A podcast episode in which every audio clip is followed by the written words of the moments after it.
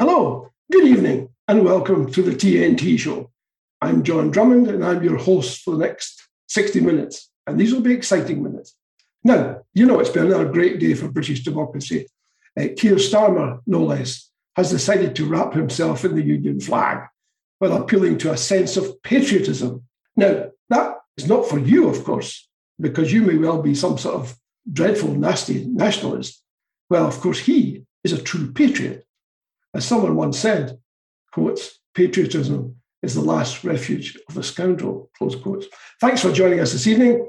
Tonight we're talking to health and well-being expert and also a really, really uh, rounded individual who has a, a, a, remit and extended right across a whole range of topics. You're really going to enjoy the show tonight. I can absolutely guarantee it. Philippa Whitford MP is joining us tonight. We'll be talking about the Constitution. We'll be talking about Europe as well as COVID.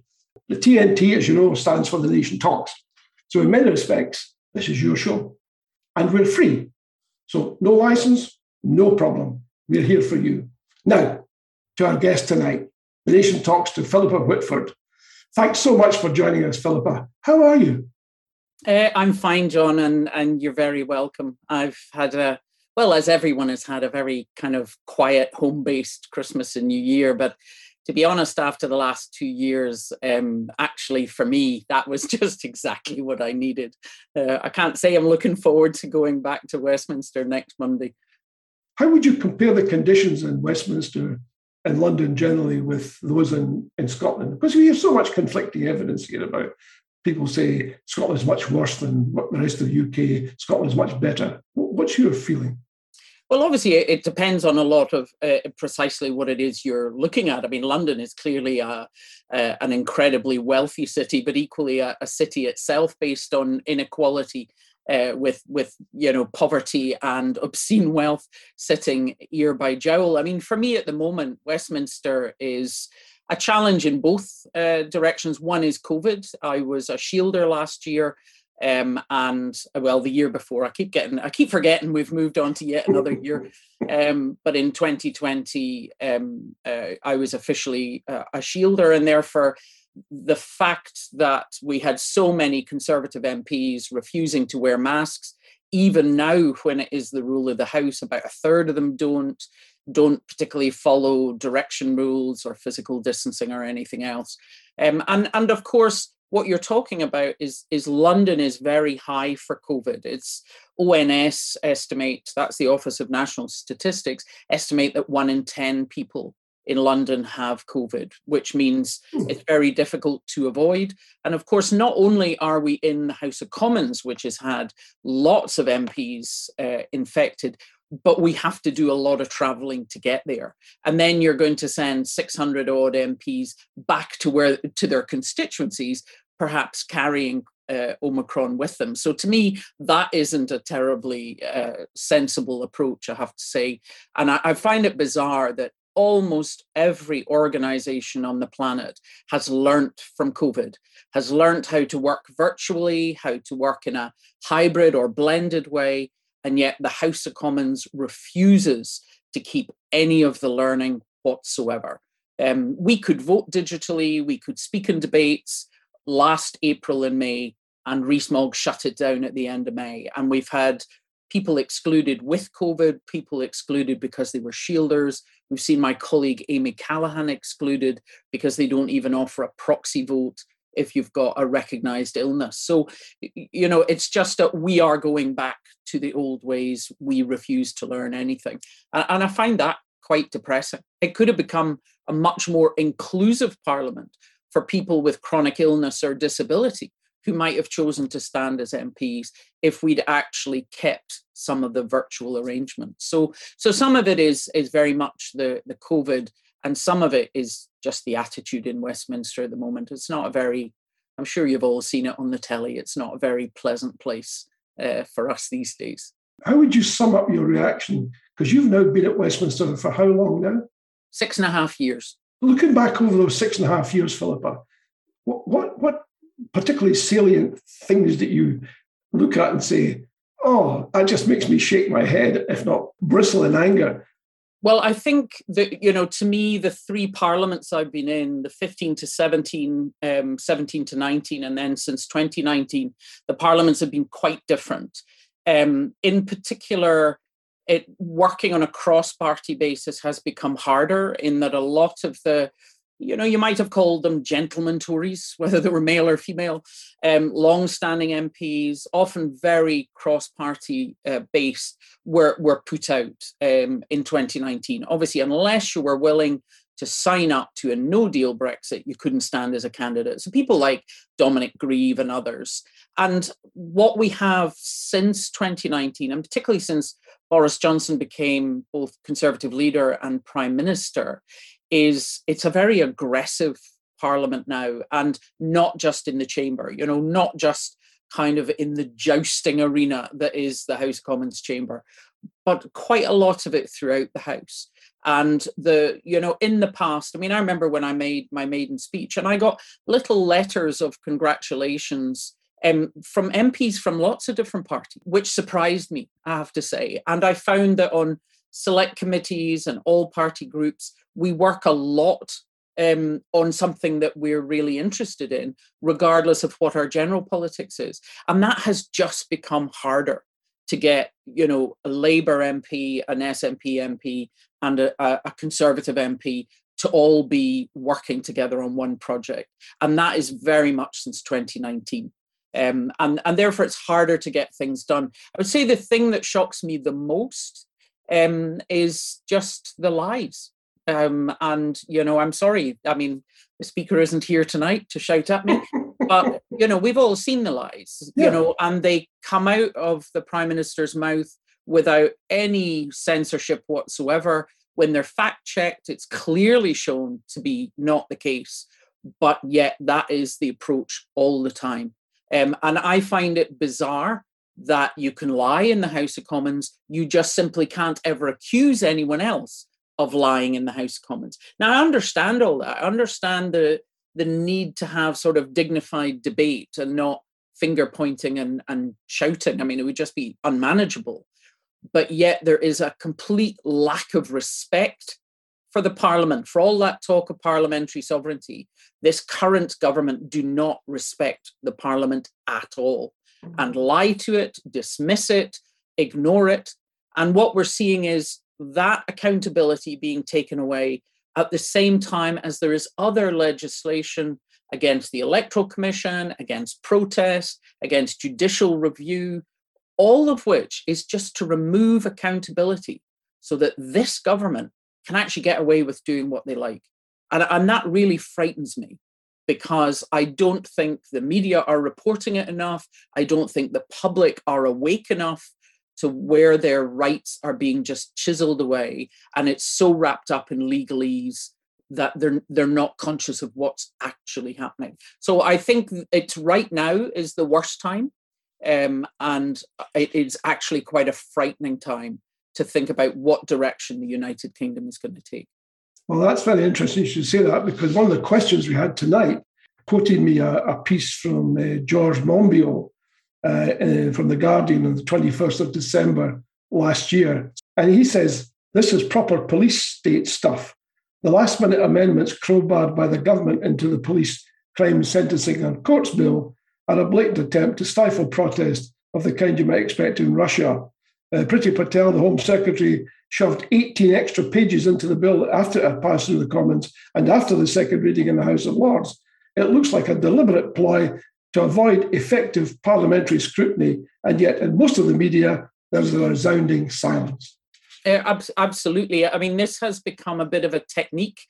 Um, I mean, I spent three months on the health and care bill. We had 22 bill committee sessions, and yet the the added clause that meant that any support someone had towards paying for social care in their family wouldn't be counted towards the cap was brought in exactly that like that at the last minute in the House of Commons.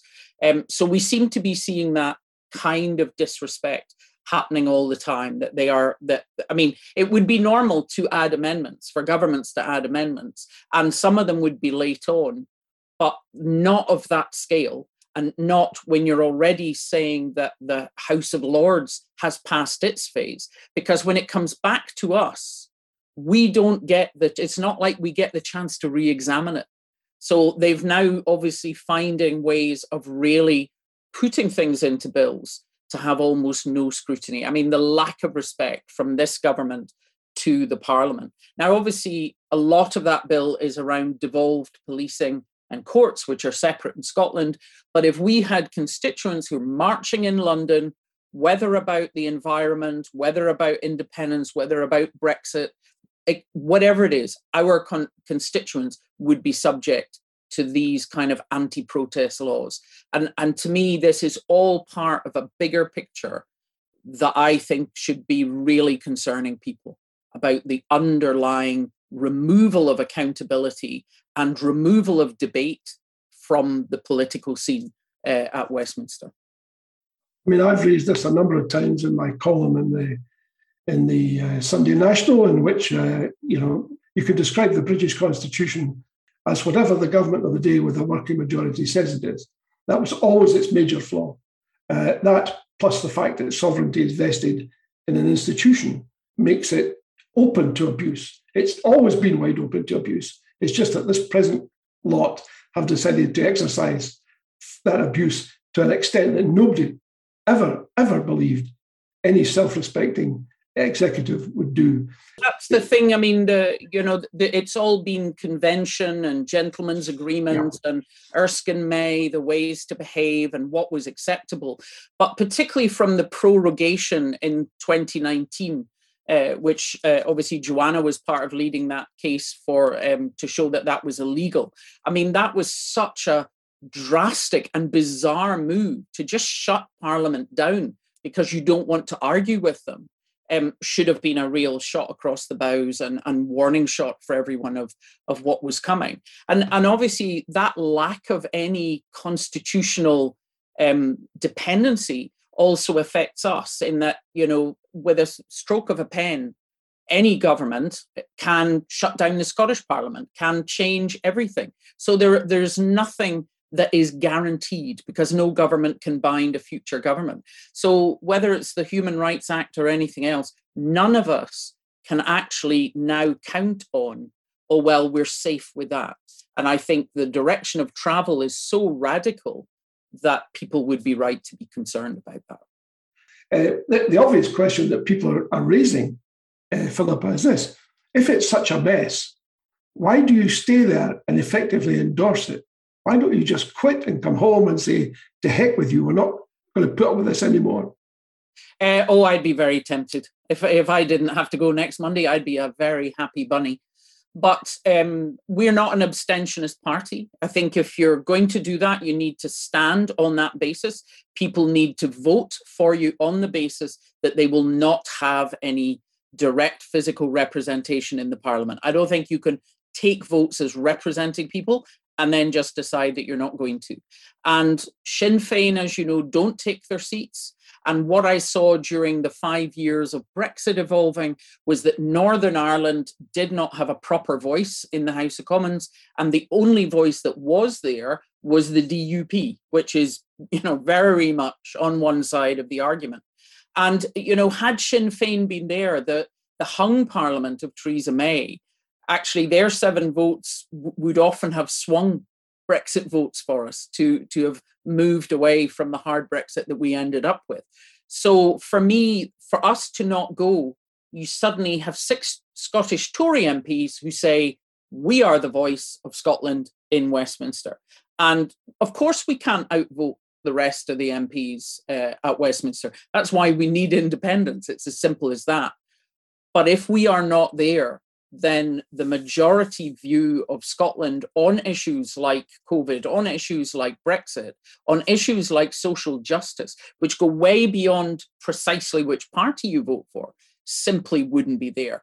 Um, so to me, it, you if you want to be an abstentionist party, you need to make that clear before you have an election. You can't just decide not to go and leave the entire stage uh, to you know Douglas Ross's cruise on a similar tack. What do you make of uh, Keir Starmer's comments about he, he will not have any dealings with the SNP before, during, or after the election? And the reason I ask that question is just based on simple arithmetic, Philippa. His chances of getting a working majority of the kind that would be necessary, i.e., a true working majority, uh, seem to be, even allowing for the fact that Boris Johnson will probably be defenestrated sometime soon before the Tories decide to cut and run. Uh, nonetheless, I suspect he will still end up with maybe, if he's lucky, a double figure majority. Um, so you'll need SNP support. You'll need 59 MPs somewhere on the line uh, to form a government that would actually be effective, uh, i.e., be in office for anyone about 10 seconds. Uh, so, what, what's your view of that? Is that just posturing, or does he? Do you think he genuinely takes the advice from people like Gordon Brown when it comes to constitutional politics? Well, I'm sure he probably does listen to Gordon Brown and, and Anas Sarwar. He certainly doesn't appear to pay an awful lot of attention to Scotland in general or reading the mood or the views of Scotland, because certainly his last um, kind of red, white, and blue speech, and now this red, white, and blue speech, very much is uh, how dare you vote the wrong way in Scotland your duty is to return at least 40 Labour MPs to give us a starter for 10. Uh, not about what we'll offer you or what we'll change for you. It's just you need to vote for us, you know, for our reasons. Um, and that narrative hasn't changed. I mean, in the in the last one, he didn't actually mention Scotland at all. Here, he bizarrely echoed the phrase better together, which I would have thought most Labour activists or supporters in Scotland is, is just a phrase they don't want to hear uttered. So that shows his kind of complete lack of insight. But at the same time, he was saying, oh, well, you know, we'll not stand, we'll not target seats the Lib Dems are aiming for uh, to get the Tories out.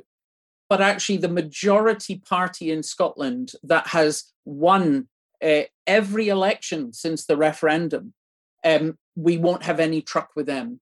So, what does that say? That says to Scottish voters if you vote what you want, if you vote who you choose and who you've chosen in election after election, we will make sure they have zero influence in the UK government. So, to me, he bizarrely is, is actually making the case for independence because you know the, the main party in Scotland will be disregarded. And I think you also have to realize it's not that Keir Starmer's Labour Party have suddenly soared up the rankings. It's the fact that the Tories have flushed themselves down the toilet in the last few months.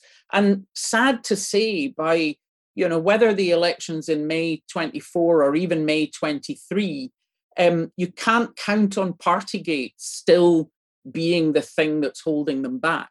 They may not have Boris Johnson as a leader, they may have someone else, or the compliant uh, broadcast and, well, more print media um, will simply be doing the press releases that they want to gloss over that. You know, we saw the outrage over Dominic Cummings, but that eventually faded away.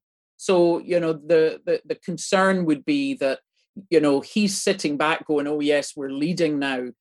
But what policies? What is it Labour stands for? What do they believe in? No idea. Absolutely no idea. And well, certainly no offering to Scotland. Elliot Bulmer, I'll be covering this in the in the Constitution column in the Sunday National over the next two or three weeks.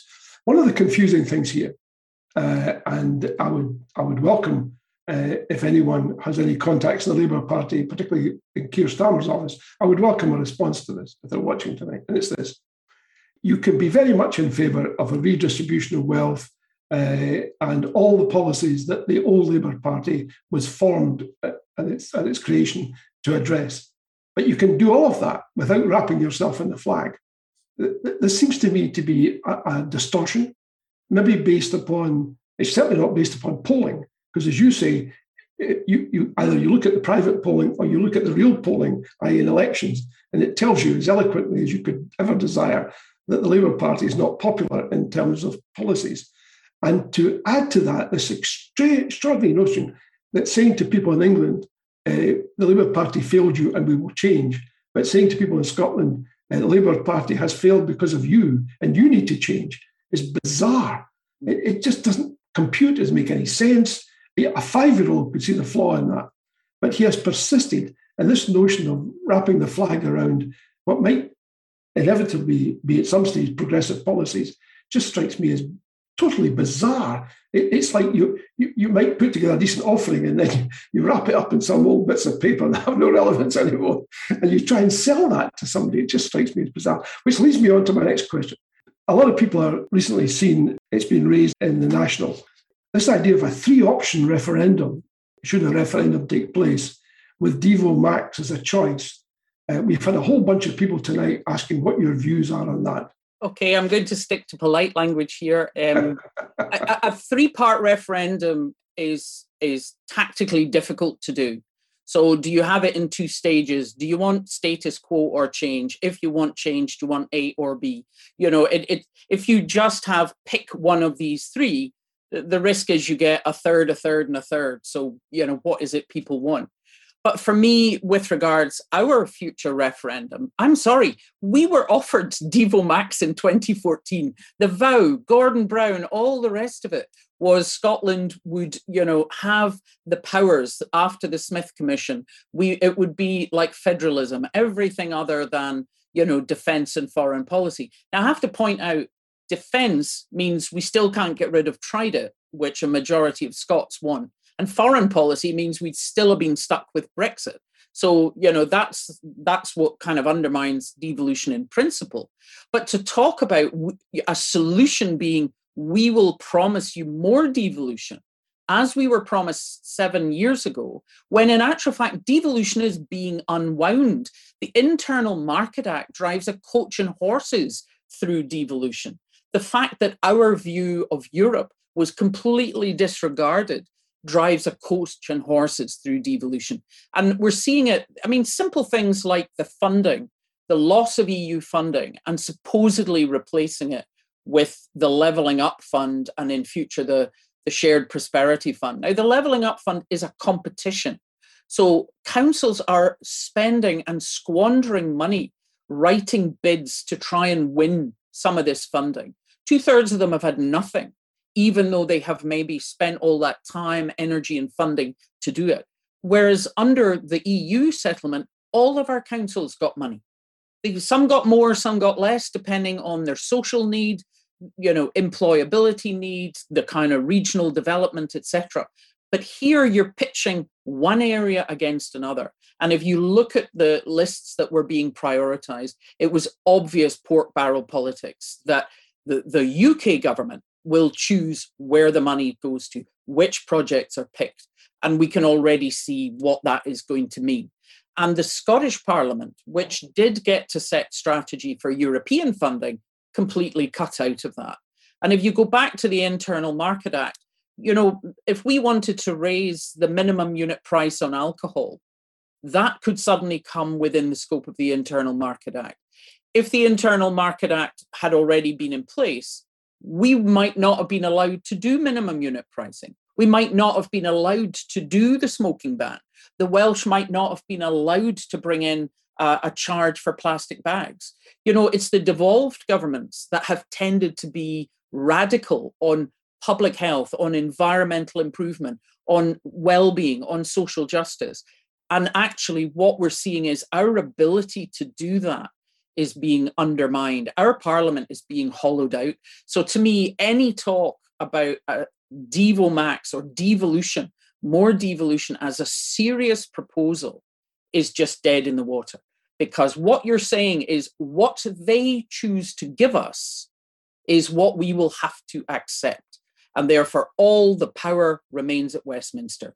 The only thing that gives you control over what is important to you is independence where we control our own institutions, we control our own future decisions.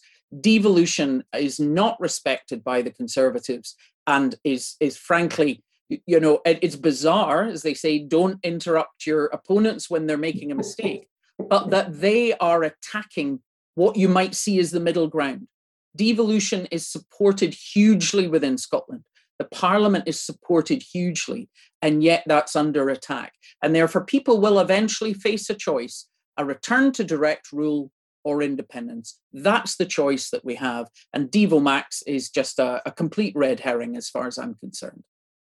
Yeah, it's it's uh, interesting that at a time when the Tories are exercising, as you say, through the internal market, the hollowing out of, of uh, the Scottish Parliament, at the same time, Peter Duncan is calling for uh, independence for the Tory party in Scotland.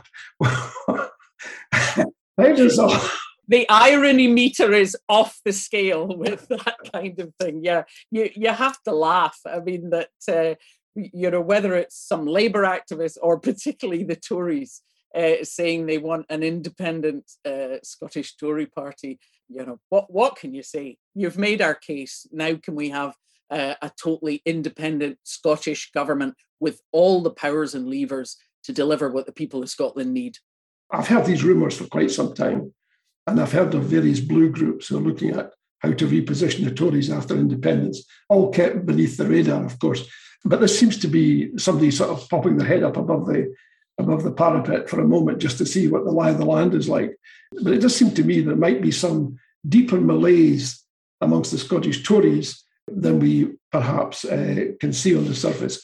There, there will always be a, a range across the natural political spectrum from you know, left to right will always be there in Scotland. So there would always be a party uh, like the Conservatives, whatever it is they would be called in an independent Scotland. Because and and for the Labour Party in Scotland, actually their only future is if yeah. they were to actually support mm-hmm. independence and be a social democratic party within that. There is a group called the Yes Tories. When I started campaigning back in 2013, uh, yes, Troon had a conservative member. You know, the, the idea that there are not conservatives who can see an attraction in independence, and particularly the shock of Brexit, when most people within the Conservative Party in Scotland wanted to remain.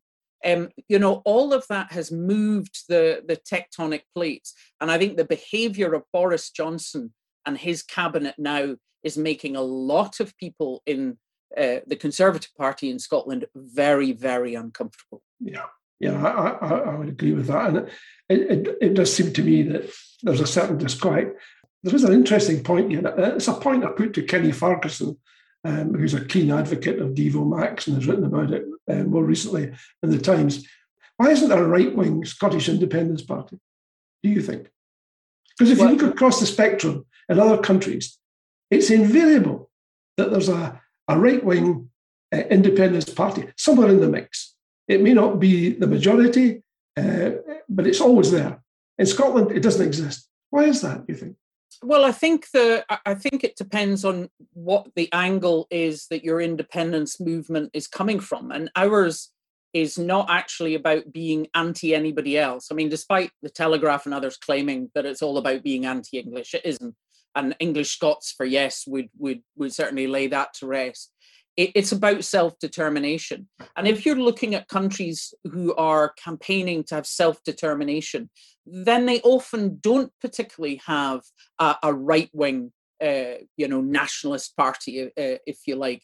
Whereas if your nationalism is about excluding others or othering others uh, like the Alternative for Deutschland in in Germany and and you know obviously Le Pen's uh, party in in in France that is not about independence for Germany or France. It's about excluding others um, or you know minimizing them keeping them out etc and actually that's more the policy that we see at westminster. It was obviously the ukip view and david cameron to appease them in 2015 promised the referendum. And in actual fact the conservative party have turned into ukip. So you know he didn't defend them from ukip.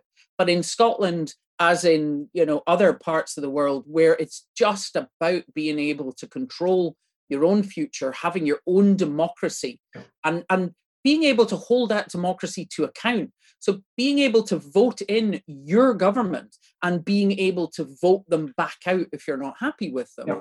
then, you know, that doesn't necessarily engender in the same way as we say, you know, when people attack us, the Scottish Nationalist Party, and call us Nazis and, you know, all the other horrible things that they say, we're not trying to keep people out of Scotland. We welcome people in Scotland. You know, I'm not Scottish. My husband is, uh, well, he's a very old new Scot in that he's German. Um, you know we welcome people here and and that difference i think means that it doesn't generate necessarily the same kind of you know right wing we want a pure you know pure race of scots uh, yeah. all in their kilts etc so I, I think i think we're not unique in that i I, yeah. I think you would find that also in other countries where it's about self-determination for an area to achieve independence as opposed to countries where they're actually trying to keep people out. Yeah, I mean, I have to commend you. That's the best answer I've had.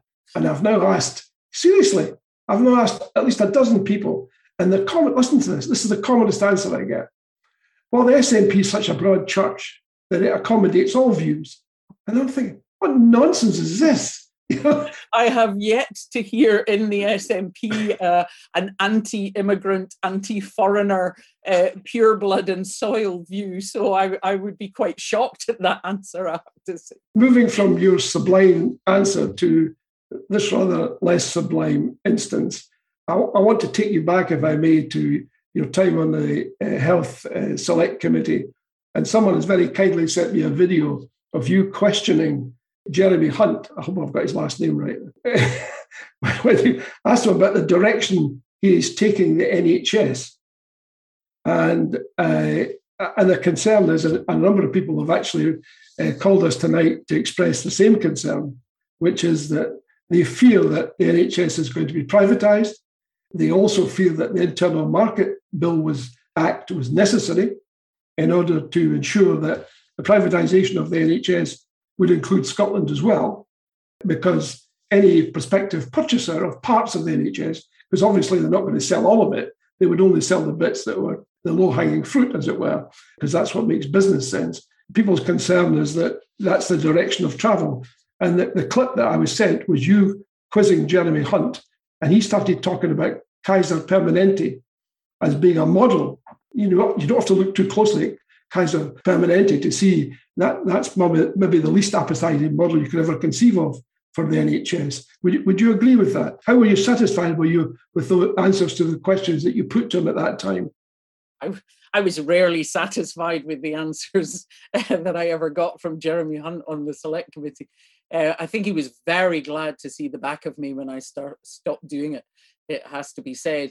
But the I mean, obviously, I've just spent three months on the health and care bill, which was very much put forward as this is an English bill, um, and and therefore, you know, e- even our group, it was kind of, oh, do you really need to cover this? This is this is just England, and and I'm kind of going, no, I'm going to go through this with a fine tooth comb, um, and there's different aspects of it. Um, you know, there were things that it did do that reversed some of what was terrible in the Social Care Act of 2012. And it was that act that got me into politics, eh, into politics with a capital P, in that I was following what Lansley was talking about from about 2011 in sheer disbelief that anyone could think fragmenting the NHS in England and creating competitiveness instead of collaboration was a smart idea.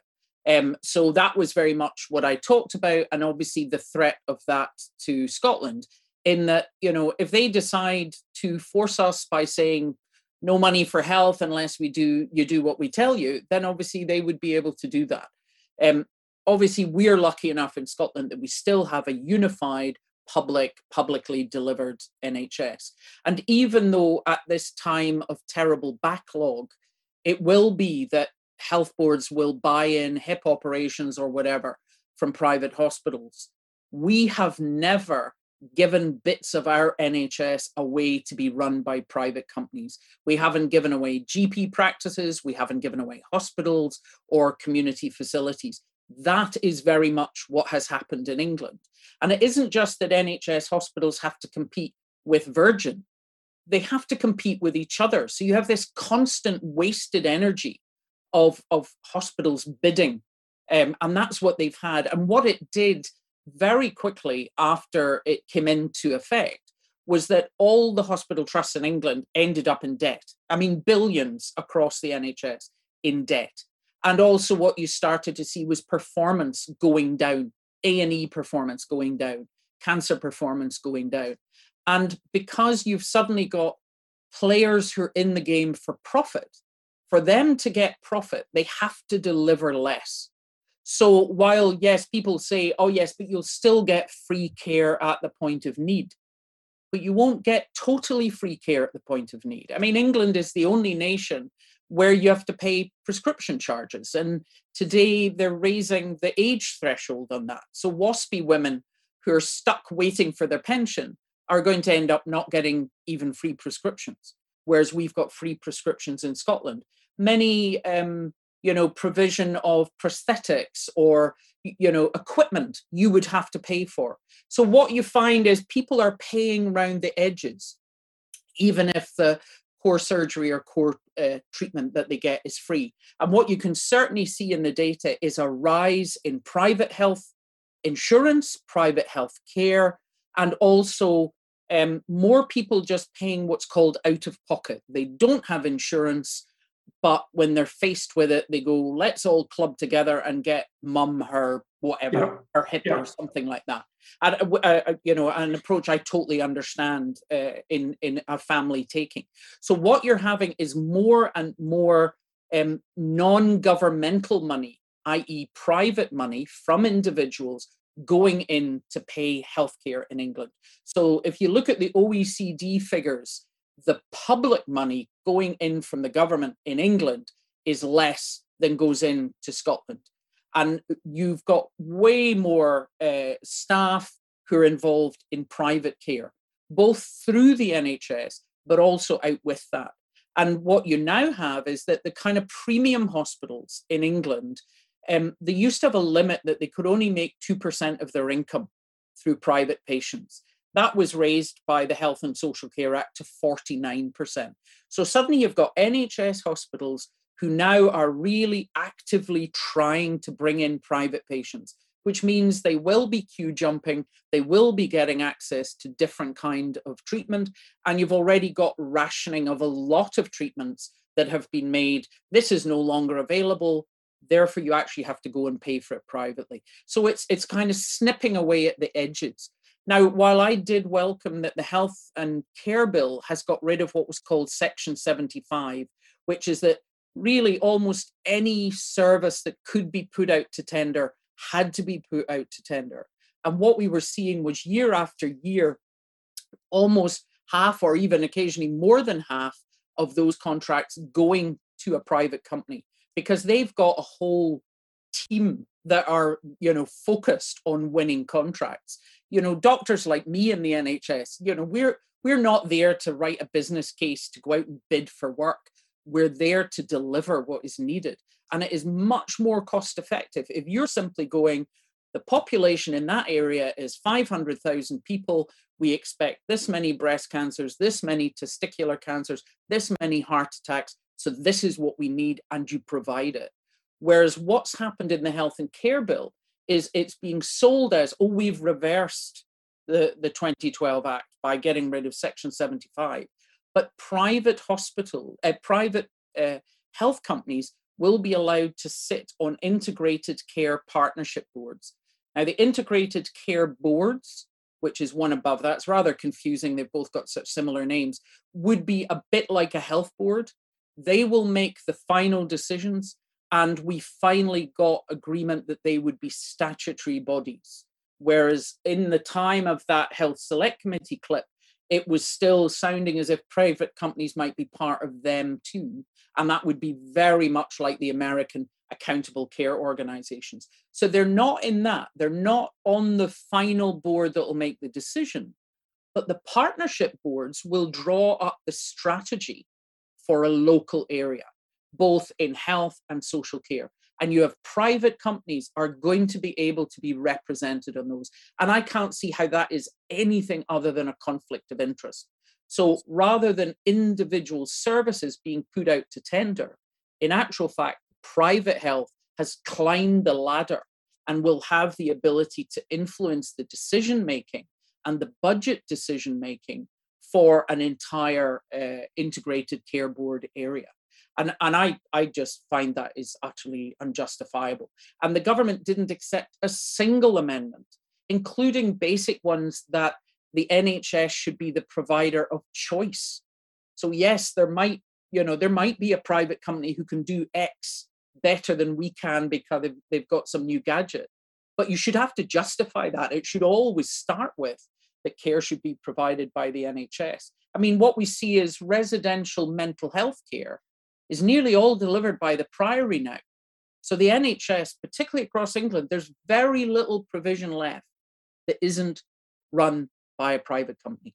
And that is what's happened in England. It is the structure itself being handed over and being run by Virgin Care, by you know Priory, by others, and therefore breaking it apart.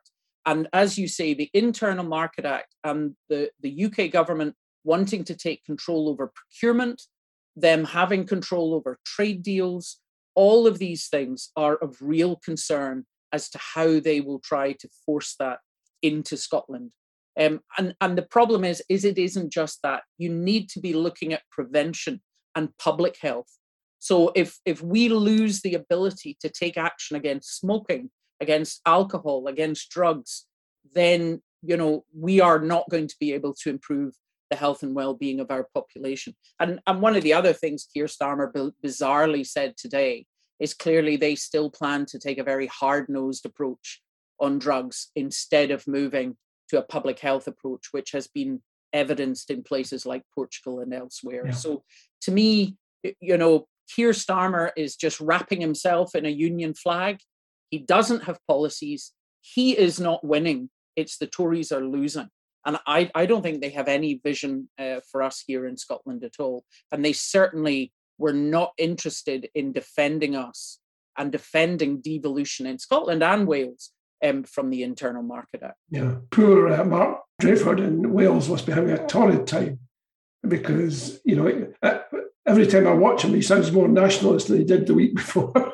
well, I mean, you know, the uh, obviously the support for independence in Wales is still uh, long behind Scotland, but I mean, you know, I think people within the Labour Party in Wales seeing how they're being treated by the UK government, but also how they're being treated by the Labour Party based at Westminster must really be questioning, uh, you know, exactly what their future is. Yeah. Um, and and for me, I, you know, frankly, to expect anything good to come from a, a, a leader of a party who simply does not recognise our democratic right in Scotland to choose our future as a sovereign people you know, I'm sorry, you're you're on a hiding to nothing there. There's very little uh, that they can say, and I, would agree. I mean, Mark Drakeford has really ha- has tried to defend Wales and stand up for Wales throughout the COVID pandemic.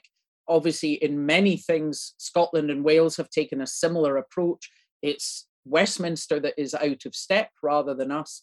And as you say, he must be absolutely tearing his hair out because he's still expected to turn around and say, oh, like Anas Sarwar and others up here do. Boris Johnson's a disaster, but we should still let ourselves be ruled by that kind of a disaster. It doesn't make a great deal of sense, does it?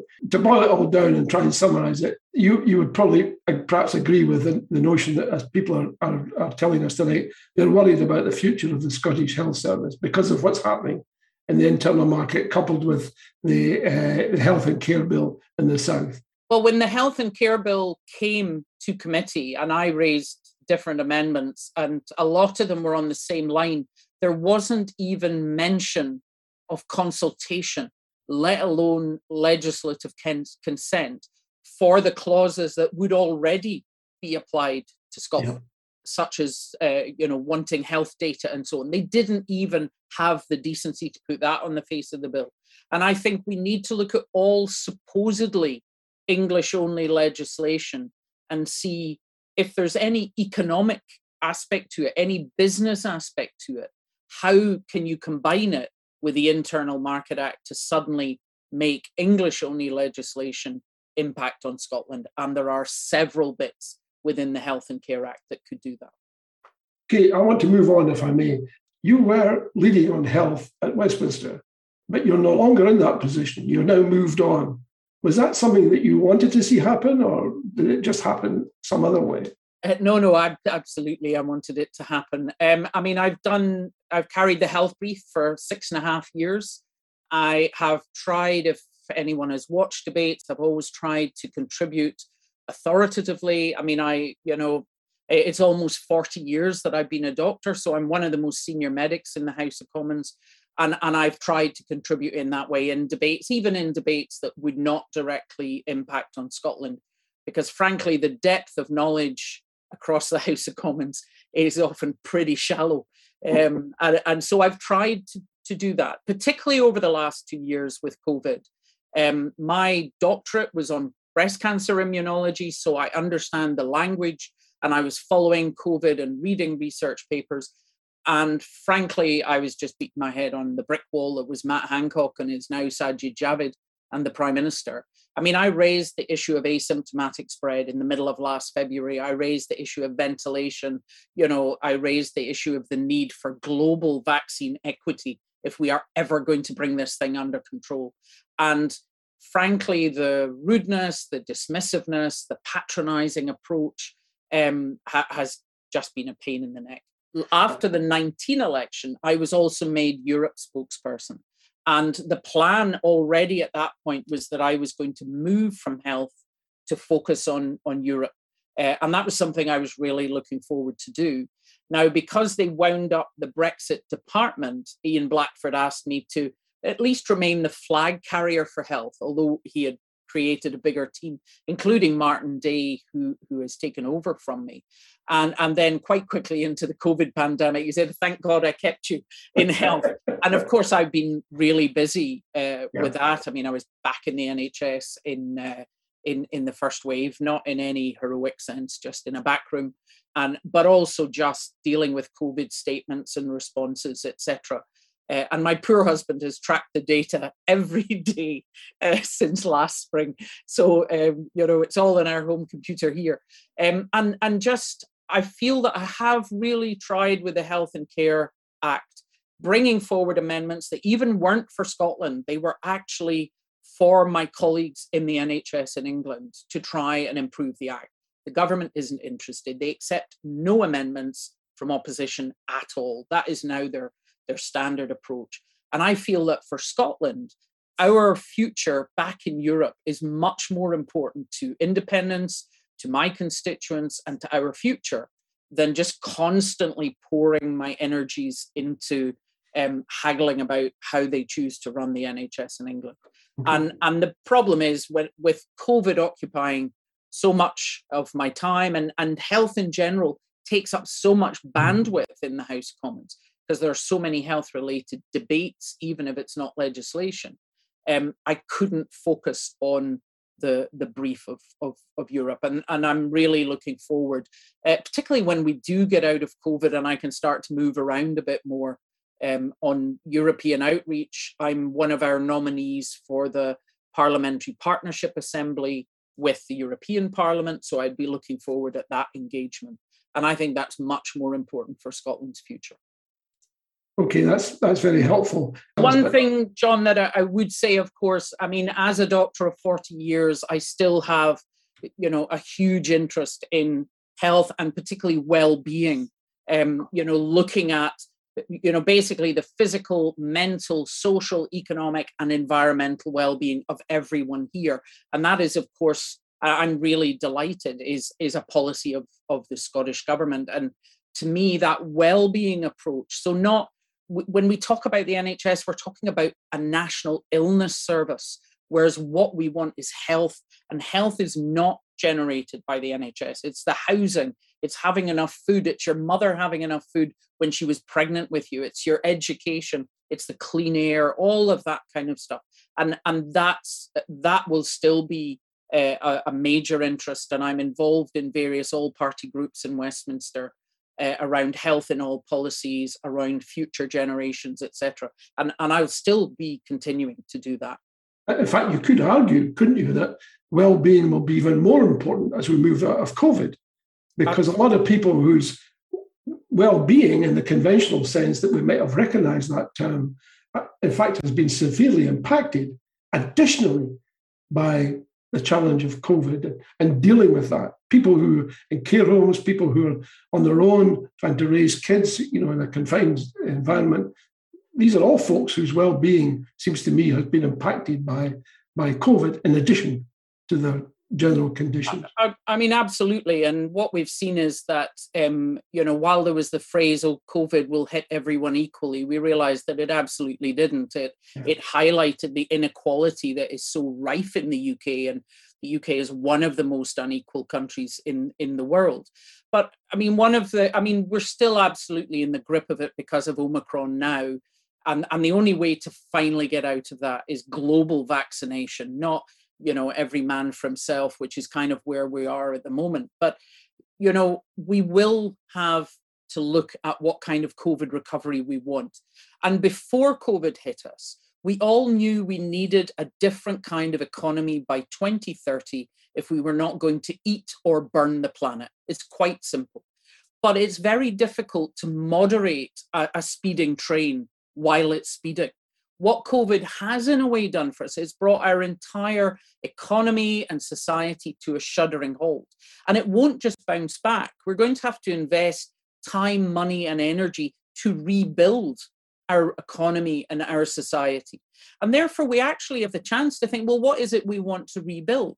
And to me, it is clear that the vision in Scotland is moving to a well being economy, which is more environmentally friendly, more environmentally sustainable, looking at fairness so that people have enough instead of some people having wealth they cannot spend in their lifetime and other people having nothing.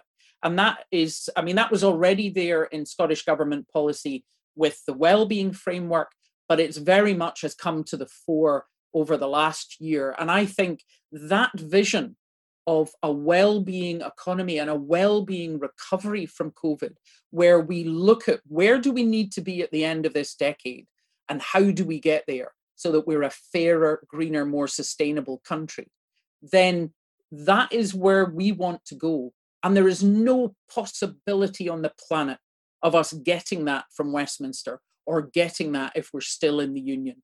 So to me a well-being economy and a well-being approach to communities and how we live and how we work is only available with the powers of independence. It's the clear blue water. Now that takes us to the most obvious point of all.